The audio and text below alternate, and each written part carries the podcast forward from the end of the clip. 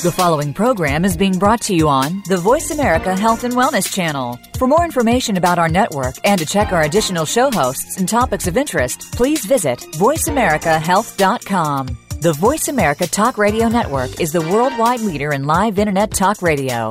Visit VoiceAmerica.com. The views and ideas expressed on the following program are strictly those of the host or guests and do not necessarily reflect the views and ideas held by the Voice America Talk Radio Network, its staff, and management.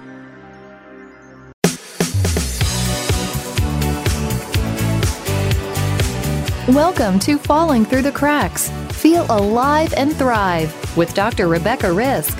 Do you ever feel that even though nothing seems seriously wrong and you pass all the medical tests, that you still feel that your health, pain, and fatigue are completely out of control? It doesn't have to be that way. Listen to the tips and suggestions given on our program today and take back control of your health. Now, here is Dr. Rebecca Risk. Hi, everybody. Welcome to Falling Through the Cracks. Joining me today is Dr. Stan Tatkin. He is a couples therapist known for his pioneering work in helping partners form happy, secure, and long lasting relationships.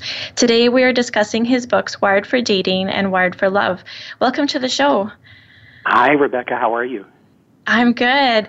Um, I'm so um, glad you can join us today. Um, how did you get started um, and interested in helping couples?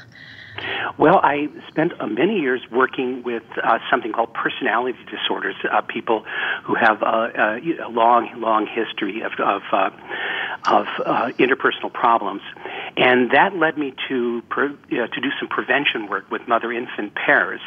Actually, based on the Hincks Institute, which is up in Toronto, uh, the Watch, Wait, and Wonder program. I don't know if uh, your audience or anybody knows about the Muirs, but they impressed me many years ago. Their their work with uh, with little children, and uh, uh, and so I wanted to do um, prevention of disorders. That actually led me to working with adult romantic pairs um, for a couple of reasons. One, it was John Gottman's publications of his psychobiological work, and uh, two, I went through a divorce. and that was maybe the worst time in my life. And uh, so I devoted all my energy into understanding what happened in my own marriage and applied everything I knew to infant attachment, and infant brain development, to to adult pair bonding, and and here I am now. um, well, it seems like you're you're doing some good work. Um, your books, uh, both of them, are are very informative, but also really easy to read, which isn't always the case. You know, you can um, go through them in um, an easy amount of time um, and and do the work because there's a lot of, of questions and they're like workbooks in there, yeah. which I think is really helpful as well. Um, in in your books, one of the main things that that you talk about is the attachment styles, and I think before we get into the nitty gritty of of the rest of the books, we should um, maybe you can explain what those are for us. Well, attachment basically the the styles laid out in the book are based on. Uh, on uh, research models in attachment, infant attachment, and adult attachment. And what it means, it's not personality. People should know that we're not talking about personality. We're talking about adaptation to environment, the environment we're born into. And if the culture that we're born into, the family culture, uh, emphasizes the, the you know the relationships. If relationships come first, uh, generally speaking, those relationships are deemed secure and uh, and so that's that's a very general way of putting it. Um, to the degree that the relationships don't come first in families of origin, uh, uh, the child is insecure, or at least the children brought up in that environment will be less than secure uh, because relationships are not the central feature, not the central value.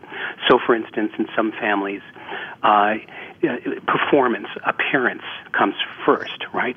Self esteem uh, is the prevailing um, good in the family and the the family organizes itself around those themes, and therefore the relationship falls behind in terms of importance, and a child is expected to be smart, uh, you know, be uh, uh, very good at sports, be attractive, make the family look good, and so on. Um, on the other side of the spectrum, uh, there are certain family cultures where the child is encouraged to stay dependent and to take care of at least one of the parents' emotional state. And that also creates a problem too, where the relationship is not central, but the child's, you know, um, uh, the importance of the child having to take care of one of the parents becomes the all important thing. And in both cases of insecure attachment, the family systems are too unfair, too unjust, and too insensitive too much of the time, and that's carried forward into adult relationships. Okay, and and these are, are called the the anchor, the island, and the wave in your book. Right, the anchor island. Yeah. So the anchor would be considered someone who is who is basically secure in their relationships starting from very young, or at least gained that way, you know, gained a secure attachment through reparative relationships, or a wave, um, we would say it belongs to a group that clings. That's the person I talked about that has to take care of at least one person's emotional state. And then the distancing group, which includes the island, um, is that culture where uh, performance and self-esteem comes first. Some the child had to manage at least one parent's self-esteem throughout childhood, and so you you have uh, people who are afraid of having their independence stolen, and uh, versus people who are afraid of being abandoned and left. Okay. Um, now, in, in preparation for the show, you, you actually have, um, I think it's in the Wired for Dating book questionnaire about um, how to figure out, you know, where you are and, and where your uh, partner, prospective partner is according to how they were raised and what happened in their childhood. And yeah. and I had a few people do this, this with me just so that we could, you know, understand it. Um, okay. And a lot of time it, it made sense. But I guess one question that came up is a lot of time the upbringing isn't as as clear cut as what you've explained and one parent's one way so you could have a, a parent who's an anchor and a parent who's you know an island or a wave. And so one person actually um, balanced on two of the the attachment styles. So what what does that mean for when they come into a relationship? Well, people should understand that these are based on research models that, that look at aggregates of people. So there is no there is no accurate way of, of pigeonholing a person here. The the only thing that th- this does is to help people understand how they how they become when they when they're dependent on another person. So I start to get into a relationship with you, and uh, and as I commit to you, I will start to remember experiences I've had when depending on another person. Now, if those experiences were of the kind where I was afraid of losing my independence or losing myself or losing my stuff, that falls in line with island culture. And the reason it would be important for me to know this is so that I can uh, I can take responsibility for my distancing behaviors when I get into a relationship with you. And I can understand what scares me and not simply distance uh, automatically without repair. In other words, it gives me more information about how I will behave, likely behave in a relationship where I'm dependent. Now, most people are ishy, like islandish, wave-ish. So people have to keep that in mind that these are behaviors that are in line with, with experiences from early childhood. There are some people who are hard and fast this way, and that's usually the primary parent often the mother, right? So let's say the mother is very insecure, either on the clinging side or the distancing side. Even if my father is an anchor, I'm still going to carry some of those insecurities because the primary figure in my life was my mother. That is a theory. That doesn't necessarily mean it's accurate and it's always going to hold true. So people should take this with a grain of salt. The purpose of this is simply to understand the movements of the other person or ourselves when we get into a relationship like this. How do we move toward that person and how do we move away from them? It's really simply about that. It's not about pathology. It's not about good or bad. It's simply nature. It's simply how we remember the experience of dependency. Okay. Um, so when, when we're, um, you know, you're saying we can do some repair on these, but how, how do these um, attachment styles come together and relate to each other? Well, they all relate to each other. There is no, uh, people would think, well, you know, um, islands and islands would get together, and they often do, actually, uh, or that the, you know, the wave and the island couldn't possibly do it, but they often do. And it's, you think of it as, you know, can cats and dogs get along together? Um, they certainly can. And, uh, and so it, it isn't really a problem unless people don't understand themselves, they don't understand the person they're with, they don't speak that language, they don't understand that their brain actually operates a little bit differently, they see the world a little differently. So a lot of this is just, um, uh, you know, learning to understand others. Um, uh, now, if somebody is highly insecure and they don't know they are, or if they are not interested in something we call secure functioning relationships, that person may not be the ideal partner, not because they're an island or a wave, but because they don't really um, uh, care at this point um, to form a secure functioning relationship with another person. And what that means is that despite my background, you and I decide to have each other's backs, be in the foxhole together, to protect each other in public and private. In other words, we form a two person system of protection where we uh, where we provide cover for each other and uh, and protect each other from the hostile environment and from predators. This is a, a very basic biological need uh, for all mammals. So uh, here we're talking about a higher purpose, a higher need for survival. We put aside our our uh, our styles and we, we override them by a greater good, which is you know, we're in this together. We better survive together. Therefore, it's in our best interest to be in each other's care. Okay. So, um, I want to talk first about, um, I think, you know, a progression of relationships. Of course, first we have dating. So, um, yeah. you know, the the attachment styles are, are in both of your books.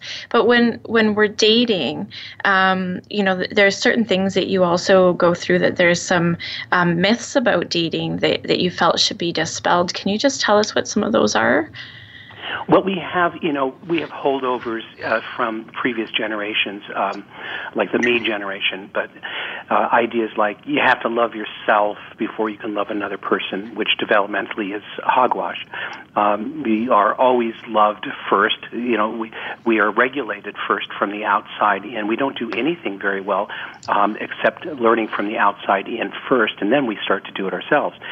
So we we learn to love ourselves by loving another well and by being loved. Or the other myth is you've got to you know you've got to know yourself before you can know another person, which is not true. Or before you can be in a relationship, um, we, this is all done in tandem. We, I learn to, to to know who I am in relationship with you, and by knowing you very well, I begin to know myself as well. So we have these ideas out there that that are contrary to to the human condition, to the way we're wired, and it's getting people uh, off track and thinking that they have to wait a long time or go into therapy in order to be in a love relationship, and that's just not true. Uh, this is done by doing it and failing, and then doing it again, and hopefully learning to do it better and better. Okay.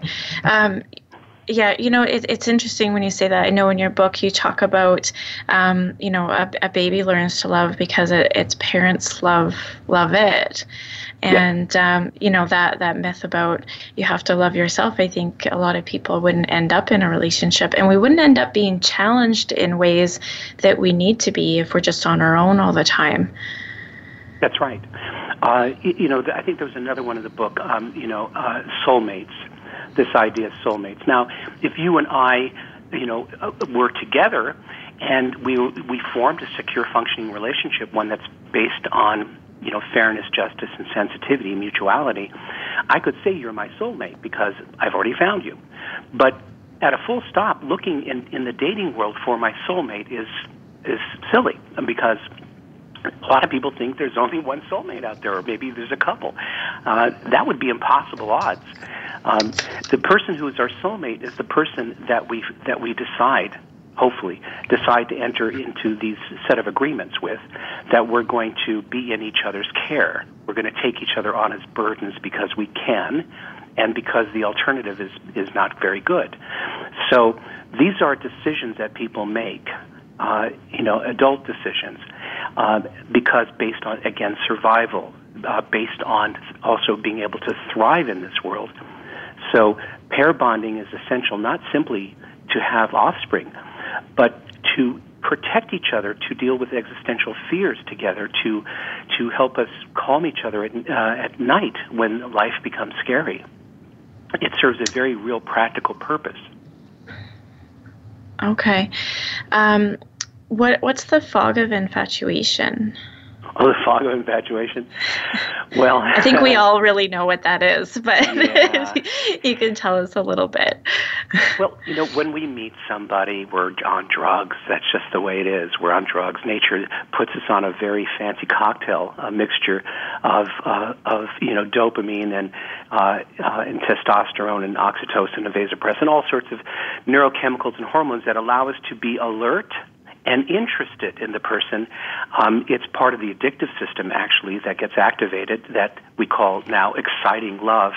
And it's the kind of, um, it, these are the, the chemicals that kind of make me want to come back to you again and again, and that make me perseverate or obsess about you when I leave you for the first time. Otherwise, I would just forget you and I would move on. So nature has built in a system here that keeps us infatuated with us with each other, but we're not exactly good in terms of our judgment.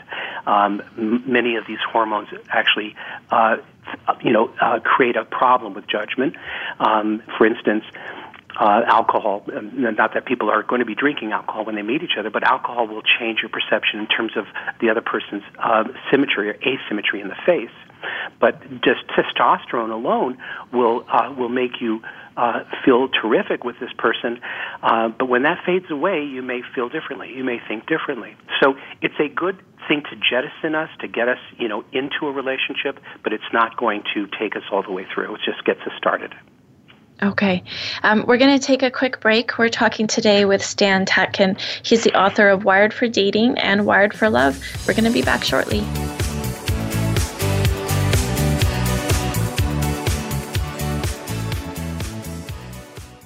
Become our friend on Facebook. Post your thoughts about our shows and network on our timeline. Visit facebook.com forward slash voice America. Step by step, you made it through the journey of pregnancy. Now your baby is in your arms, and you're on the cusp of a new journey breastfeeding. As a new parent, you receive a lot of advice, much of it conflicting, some of it outdated. Tune into Born to be Breastfed with host Marie Biancuzzo to bust through the myths about feeding your baby. Marie and her guests will help you figure out what you can expect and put you on the best and surest path on your breastfeeding journey. Listen every Monday at 6 p.m. Eastern Time, 3 p.m. Pacific Time on the Voice America Health and Wellness Channel. Have you friended us on Facebook yet? Why not? Just go to facebook.com forward slash voice America or search for the keywords voice America. Once you are part of our Facebook network, you'll receive daily messages about what's happening with our shows, this week's featured guests, and new happenings at the Voice America Talk Radio Network. And you can add your voice to the always active discussions on our timeline. Just go to facebook.com forward slash voice America or search for Voice America.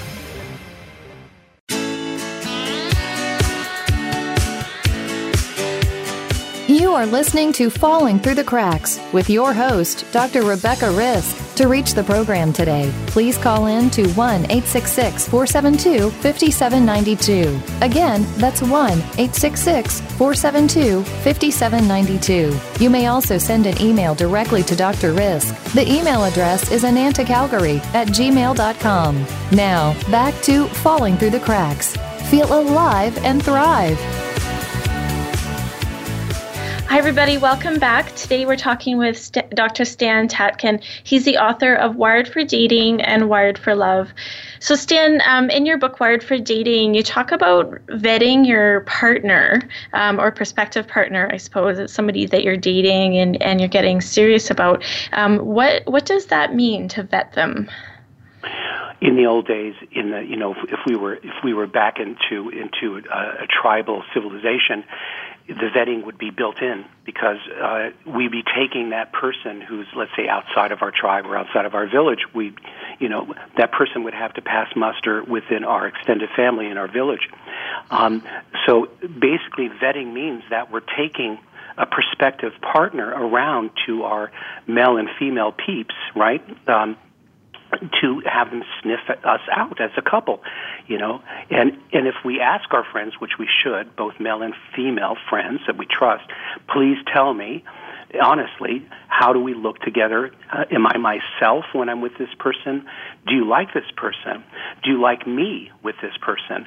Um, this is an important thing to do because, as I said, we, we are in a we're sort of in a fog in the beginning of a relationship. Excuse me, sorry, um, in the beginning of a relationship, and so we need others to check us, to to to look at from a different point of view and give us a thumbs up or a thumbs down.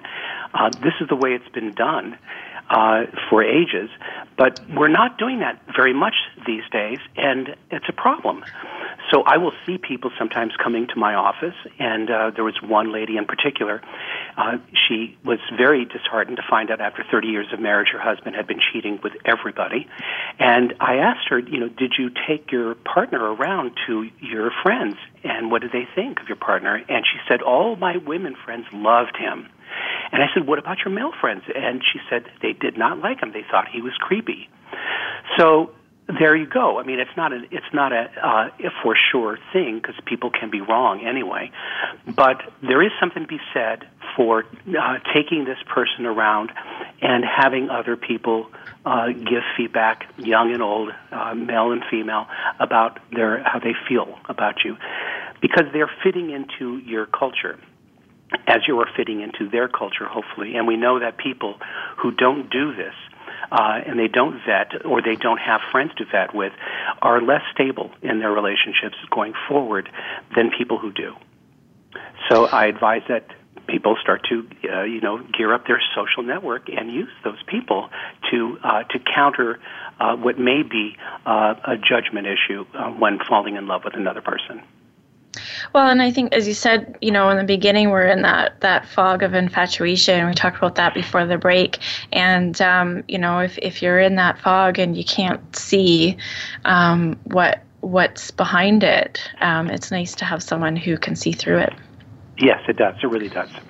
Yeah. So um, you have some a lot of advice on dating, and and actually your book was um, recommended to me after um, getting divorced. Um, I've been divorced for three years, and I remember the first time I went on a date, it was almost like a practice date because I mean it had been what twelve years be- since I had been, you know, out dating anybody, and I think there are a lot of people in the same situation who also don't want to to go through like as you and I both did a divorce yes. and they want to find you know that um, do it right you know whether right. there's going to be some challenges but that commitment to be the the right one um, how would you recommend somebody go through that dating process getting over the nerves and anything else that can happen when they're going on all these dates to find somebody well, it depends on how you look at it. If you're thinking about uh, that, oh boy, I've got to do this thing which I hate, um, which is uh, sometimes a humiliating process, uh, other times just plain disappointing. It's like Sisyphus rolling the, the, the, the, the boulder up the hill and just for it to roll down again. Um, dating is, for a lot of people, a very depressing proposition. Uh, so you can think of it as I'm going out on a date, or you can think of it as I am going to expose myself to various people and learn how to work and understand people and to read them. So in the book we talk about Sherlocking, which is basically another way of vetting somebody, uh, and that is as I let's say uh, you and I are going out. I'm going to stay as present as possible and I'm going to focus all my attention onto you which helps the jitters because I'm not looking or not thinking about myself so much. I'm spending all of my visual attention on every detail of your face, your eyes, your hair, your hands, what you're wearing, everything. I watch how you're moving. And this, uh, this attention, this focus, allows me to be less self conscious and also allows me to really see you and find you. And let's say I don't end up going out on a second date with you. Well, no harm, no foul, because I can still enjoy meeting a new person and seeing if, how much I can learn about them in a short amount of time. So if people, you know, think of it in this way, there is no waste of time, not really, because you're practicing your skills on how to read faces, how to read voices, how to read movements, um, really paying attention. You're, you're becoming better at interaction. You're becoming better at reading people, which, by the way, is one of the ways that we fall in love. The more we pay attention, the more present we are with whatever we're focusing on, the more we tend to enjoy it, actually. So, uh, and the more we look into each other's eyes, uh, the, the greater the chance that we fall in love because love is through the eyes. Um, lust is uh, at a distance, love is up close always. Uh, the eyes are extremely important. So if you're thinking of it in that way, you're going out and you're you are brushing up your skills, or you're learning to be really good at this, at reading people very quickly.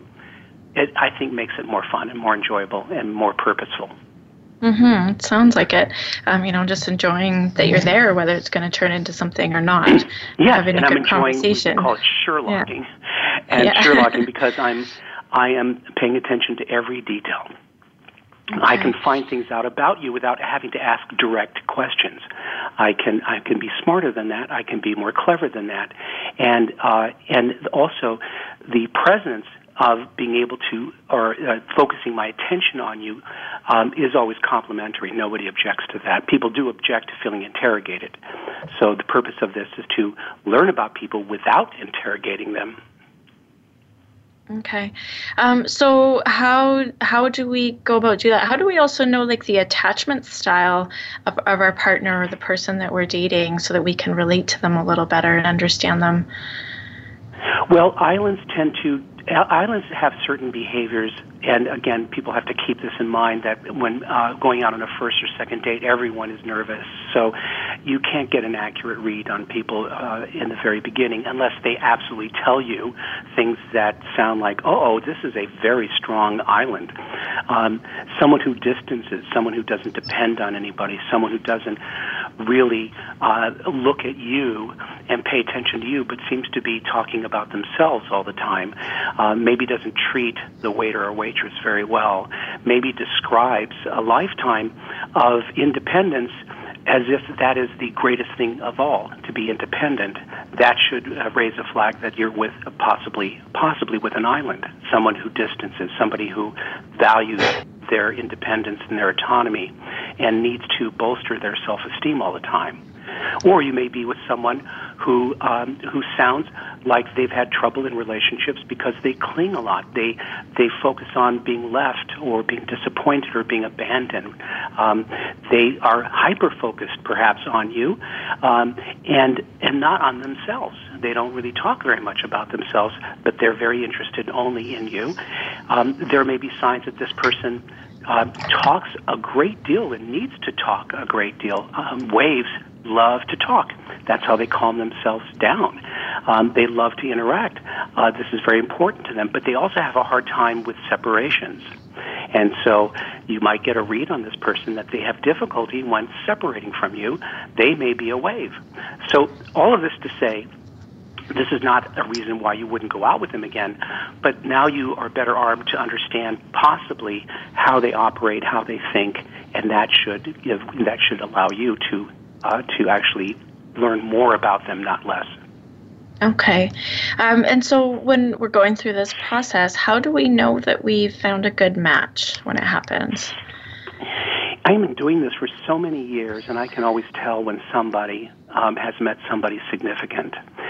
And uh, they they talk differently. They they can't stop talking about this person, and they talk about them in real ways, not just how handsome or beautiful they are, but what a good heart.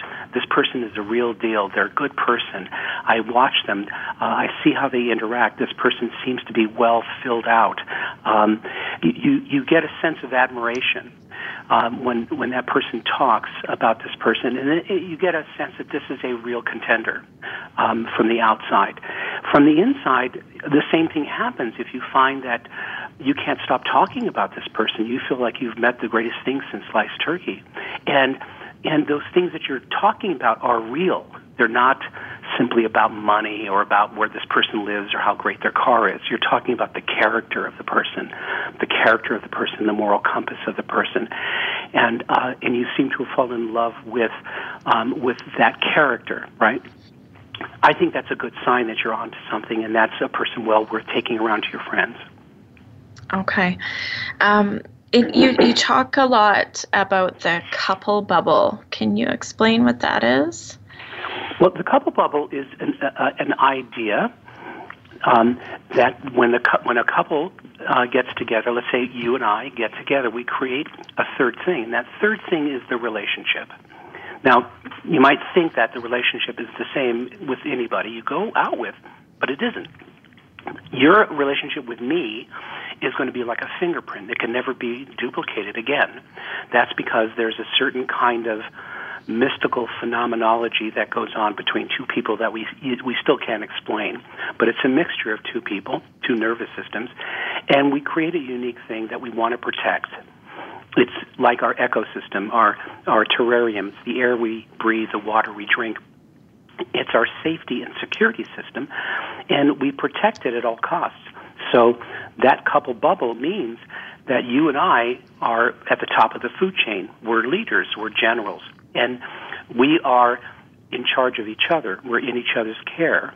We move and operate together as a team, and we protect this team at all costs. We never mess with the safety and security system by threatening the relationship. That's a big no-no. We never do that because we understand that that causes havoc day to day in our lives.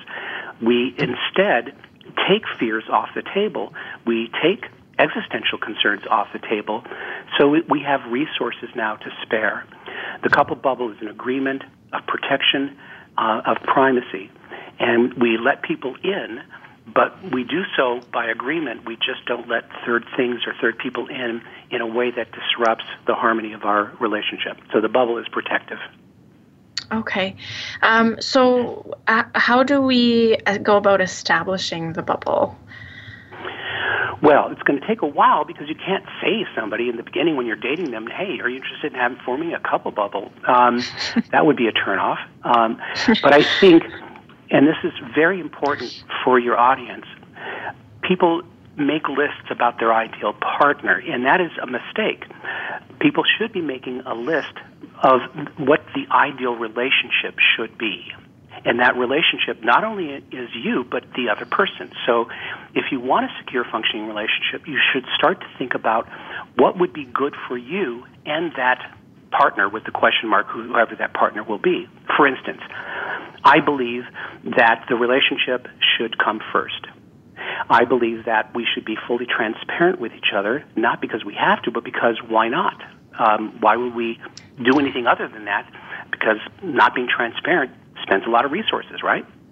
I believe mm-hmm. that we should have each other's backs and protect each other in public and private, and so on. So if I meet you and you don't seem to fit into that that that idea, you don't seem to be interested in transparency, you don't seem to put relationships first, you're not somebody I want to continue seeing because that would be a deal breaker for me. Again, it's not the person it's it's uh, does that person fit into the idea of the ideal relationship? And too many times we skip over that, or we don't even think about it, and we end up going for, uh, for someone who actually carries with them a number of deal breakers, which we either don't discover or we ignore until uh, uh, uh, way down the line, uh, such as I want children and you never want children. People do this all the time. They get together, even though there is a big deal breaker there. So focus on the ideal relationship, not the ideal person. I think that's a safer way of, of finding uh, somebody who's actually appropriate. Uh, that makes a lot of sense to me. Um, we're going to take a quick break. We're talking today with Dr. Stan Tatkin. He's the author of Wired for Love and Wired for Dating. We're going to be back shortly.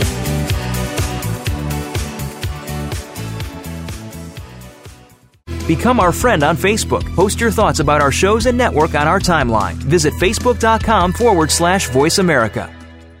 As we age, our health can decline. For some, it's a slow, even process, while for others, it can happen at a much faster rate. The health decline can start in people as young as their 30s. Did you know a lot of age related diseases can be prevented, reversed, or eliminated? It's true. You'll find out more every week on Healthy Aging with Dr. Denise Bogard. Tune in every Wednesday at 7 a.m. Pacific Time and 10 a.m. Eastern Time on the Voice America Health and Wellness channel. It's your life. Keep it going well. Have you friended us on Facebook yet? Why not? Just go to facebook.com forward slash voice America or search for the keywords voice America. Once you are part of our Facebook network, you'll receive daily messages about what's happening with our shows, this week's featured guests, and new happenings at the Voice America Talk Radio Network. And you can add your voice to the always active discussions on our timeline. Just go to facebook.com forward slash voice America or search for Voice America.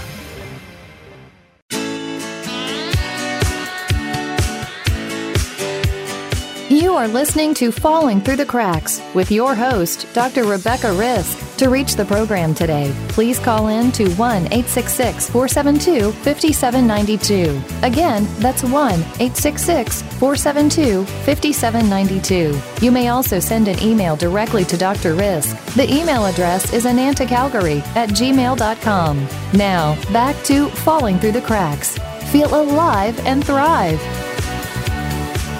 Hi, everybody. Welcome back. Today we're talking with Dr. Stan Tatkin. He's the author of Wired for Love and Wired for Dating. Um, so, Stan, before the break, um, you know, we talked about the couple bubble, um, and then you did mention something about thirds. What does yeah. that mean? Thirds. Well, think of this: that that uh, a relationship uh, is a uh, you know a committed romantic relationship, although it doesn't have to be romantic, by the way. There are plenty of secure functioning couples that are not romantic. But it's a, it's a situation where we consider it a, a primary attachment relationship of interdependency. Uh, and so, um, God, I almost forgot what your, what your question was. Could you just repeat the question? what, what, what thirds are for the couple bubble? What is it? I'm sorry, say that once more. What's a, what it was a, what is a third in relationship oh, to a couple right. I'm bubble? sorry, yeah. golly. That's okay, okay. so so uh, so a primary attachment relationship is a dyad, um, and then so we're there. Uh, but the world exists as triads and more. So there are third people, third things, third activities, third tasks. Um, a, a mother could be a third, an ex-spouse could be a third, a child could be a third, alcohol or pornography could be, be a third, anything could be a third. And, um, and and if it intrudes on the resources of our relationship, let's say you are you and I are in a primary relationship, then that causes trouble, especially if you're, you or me are relegated to third wheel and we are demoted in some way. That is a sure way to end a relationship. Relationships where people are mismanaging thirds and sidelining their partners or throwing their partners under the bus for, for another thing or person are doomed. And we know that that is going to be uh, a death, uh, uh, you know, a killer in the relationship. And this is one of the reasons why remarriages have such poor uh, stat, uh, statistics. It's not because uh, that there is an increasing number of people to manage, like ex-spouses and stepchildren and so on. It's that people still haven't understood the primacy of the attachment relationship, and that they have to uh, they have to decide who gets in and who doesn't get in. So you and I um, share and create resources. If somebody tries to compete with those at your cost, somebody has to lose. I have to make sure it's not you. And if it is you, I have to realize that that was a mistake and I have to fix that uh, right away because it's not supposed to happen. And this, by the way, is true even in in, um, in polyamorous relationships and also in polygamous cultures, there's always a primary, and that primary is the person that the uh, that that gentleman will always run to for comfort or celebration. Okay, so how can we um, stop this from becoming an issue? I think by being aware of it. Uh, one of the greatest tragedies uh, tragedies that I hear about uh, that starts a relationship and, and stays a memory for a long, long, long time is when during the, the wedding or, or prior to the wedding, one partner doesn't protect the other from a hostile friend or family member. And uh, that's a big mistake. and that person right away feels thrown over for somebody else.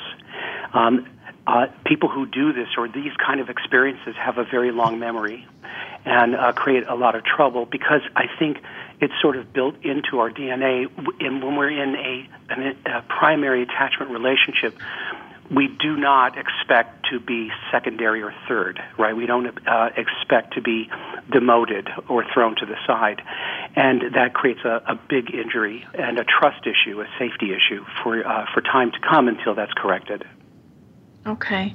Um, in your book, uh, Wired for Love, you talk a lot about um, the primitives and ambassadors. Can right. you explain? Can you explain what those are? Well, um, uh, first, I'm a psychobiologist, and that just basically means we, you know, I study the brain and the body. So here we're talking about the brain, and to make it easy on people, we're just dividing the brain into two areas. Uh, the primitives are basically the subcortical areas that are extremely fast and cheap to run. They don't require a lot of oxygen or glucose to run, which means they're extremely efficient and they basically run our day. Now, the higher cortical areas, the neocortex that we pride in so much, uh, this is a very expensive unit, uh, very expensive components that have to use a lot of oxygen and glucose to run, and they're very slow. And while they're very good at error correcting and regulating um, our bodies and our brain, um, they are not going to be operating very well if we are under threat. So, as soon as our stress level goes up, and as soon as our threat level goes up, which could be just anything from the way you're looking at me or the way you're talking to me, I don't like it, I feel threatened, I start to go more with my primitives. My primitives start to take over. And uh, the, the primitive areas are run by memory something called procedural memory. I'm going to be fully automatic now, and I get into fight or flight. I'm going to be very reflexive, very automatic, and I may not consider the relationship. I may just be considering my survival. So the primitives are interested in survival, not so much in relationship, um, and we have to watch out for that and be careful to keep each other uh, from going there. So, how do you do that? When you and I are in a fight, we uh, are face to face, hopefully an eye to eye. That's necessary, and we watch each other and we make sure that uh, that we are friendly enough during the fight to make sure that these primitive areas don't think that they're facing down a predator because it's very easy to happen. So I, you know, I say to you, I love what you do, and I'm so happy that you're in my life. I, you know, I appreciate everything you do for me, but this thing that you did really makes me very angry, and I don't like it. Okay, so, so um, I am respecting the idea that I have to remain friendly to you. Otherwise, if you become threatened by me, you will not hear anything I say. You will get ready to fire back, and that's the way our conversation will go, and that's not very wise. So it's in my best interest to make sure that I'm friendly enough to you to keep that in check and to disarm this area that wants to shoot first and ask questions later. Okay. So, um, I mean, this has a lot to do, it sounds like, with arguing in a relationship, which I think is um, I mean, one one of the major things, if you can't argue well, you're not going to get very far in, in other aspects of your relationship. So, how um, does this help us um, in a relationship?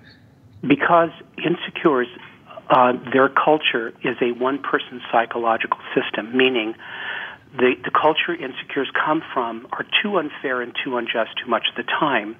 And so people who are insecure tend to be oriented towards themselves only. And when in a struggle for what they want or what they're afraid of, they don't include the other person. They simply stand, they take a stand for themselves. And people have to understand that when someone does that, they force the other person to do the same. And now these two people are squared off and they're going to be now adversaries. That's not a very good situation for getting what you want. The better situation is where I take care of you at the same time I take care of me. I take care of your needs and wants and what you're afraid of. At the same time, I let you know what it is I want or what it is I fear. This then disables your primitives from thinking you're with someone who does not have your interests in mind. You understand? So yeah. if we're both doing that, this is how we create win-win situations. You do not have to worry about me because I'm already telling you I know what I do and I'm admitting to it and I understand what you're afraid of or what you want and I'm going to guarantee you get it. But here's what I want as well. So this is a very basic uh, technique that all good negotiators know that you don't get anything unless you cater to the need of the person that you are trying to negotiate with. In a love relationship, uh, we bargain, we don't compromise, and the idea that uh, that I am going to take a stand for my needs and wants without thinking of you, the idea that I'm going to get anything from that is really very childlike. Um, nobody does that. And so people have to start thinking in terms of a two-person system, fully mutual, fully collaborative, we're, you know, we're, we are moving together in time. I have to take care of you simultaneously uh, to taking care of myself. That's how we do it. Well, it sounds a lot like um, understanding your partner's attachment style would be helpful with this because you said you address their fears. So, um, and then and then you you say what you need as well. So you're helping that person. And of course, if you don't know what it is that's triggering them, obviously you're not going to get very far. Well, another way to put it, I have to be an expert on you, and you have to be an expert on me. Um, I have to be a Rebecca whisperer. Otherwise, um, what's the point of the relationship? I'm supposed to be your primary. I'm supposed to be very, very good at you, um, and you're supposed to be very, very good at me because we're we are moving together in life and we're protecting each other. But people don't take this seriously. They take each other for granted. Once the novelty wears off, they automate each other. They put uh, they put each other in procedural memory, and they start to um, not pay attention or not be present anymore. And this again is a problem. So those people who remain present, remain, remain interested, are looking at their partner, listening, uh, and really know their partner inside and out are actually able to get more and able to move their partner around much more easily without using fear or threat or guilt. And that's what we want. Yeah, exactly. Well, this brings us into what I was going to ask next. I think is it was uh, in your book you you you say you want to identify the three or four things that can make your partner feel bad, and as well as what uplifts them, so you can help them feel good. And it and it sounds like you know that's what you're doing in the when you're fighting, and probably in normal relationship. I think you can explain that a little better than I can. Well, if you're in my care, which is what the deal is, then I should know what your kryptonite is or what you're most afraid of, what would knock you for a loop, what would the what were the one or two or three injuries you, you incurred during childhood that will be there till the day you die. Now for me, um, it's it, it, you know, it's feeling less than or feeling uh, you know, that the people I want approval from, that I want uh, to be able to sit at the table with, don't want me. That comes from my childhood. Now I'm 62 years old, so you'd think that I'd, I'd mastered that, and I have but I will still be vulnerable to that uh, even today if the situation comes up. My wife knows me very well. She knows the symptoms of this, and she knows how to minister to me. I know what her fears are. I know what will get her thrown for a loop. For some people, it's not feeling smart. For others, it's not feeling attractive. For others, it's not feeling like they're trusted ever or wanted. Um, there's always something in our past that will knock us for a loop and uh, and uh, put us out of commission for a while. Uh, that you know what that is, that I know what that is, goes a long way to making us un, uh, you know, irreplaceable, right? Because I know this about you. I know when it happens, and I know what to do about it. Other people don't. I do. And this is what we want. I can't tell you, Rebecca, how many times I'm with couples who have been together for 20, 30 years, and I know more about them in the first two hours than they know about each other in terms of what is your partner's worst fears? What does your partner love the most? How do you get your partner home? Um, if you used bait or lure, what would you use? Um, people actually don't know, and it's because I think they don't think they should have to know. Uh, but yet, again, in a secure functioning relationship, this is this is a survival thing. We're supposed to know this stuff. It's supposed to be our main career, and if people do that, they'll have a very, I think, satisfying relationship. Um, yeah, it sounds like a, it will. Um, there's a, a, lot that we could continue to talk about. We had two books um, that we went through Wired for Dating and Wired for Love. Um, I recommend anybody to pick these up, whether you are um, looking to start a relationship or to make the one that you have better. Um, now, Stan, is there any way that people can get a hold of you if they want any more information? Absolutely. People can go to my name, Stan Tatkin, T-A-T-K-I-N, dot com, and there you'll find, you know, uh, information about me, also some articles and videos and interviews like this one. People also, I'd like to direct them to uh, to my TED Talk, and you can find that by just Googling Tatkin, T-A-T-K-I-N, TED, and you'll be able to pull up the TED Talk. Um, I'm very proud of that. And those people who are interested in learning um, how to work in the way that I'm describing, which is a psychobiological approach to couple therapy, are welcome to visit our training site, which is the PACT, P-A-C-T, Institute.com. We train therapists all over the world, in Canada as well. And also, my wife and I do uh, couple retreats um, all over the world. We have one coming up in Tuscany next year, and we're uh, throughout the United States. Uh, you can go to either site and find where we're, uh, we are doing our couples retreats. And um, I really highly recommend them. Oh, that's great. Thank you so much for joining me today, Stan. This was a great show. Thank you, Rebecca. Uh, so, th- thanks everybody for listening, and just be sure to make today a great day.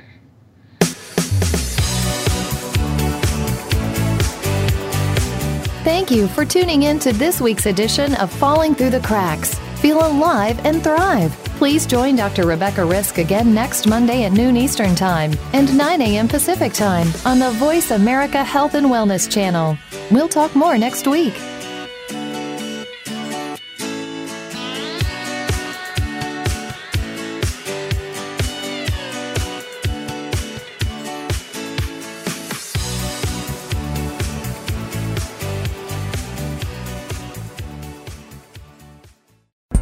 Thanks again for listening to the preceding program brought to you on the Voice America Health and Wellness channel. For more information about our network and to check out additional show hosts and topics of interest, please visit voiceamericahealth.com. The Voice America Talk Radio Network is the worldwide leader in live Internet talk radio. Visit voiceamerica.com. The views and ideas expressed on the preceding program are strictly those of the host or guests and do not necessarily reflect the views and ideas held by the Voice America Talk Radio Network, its staff, and management.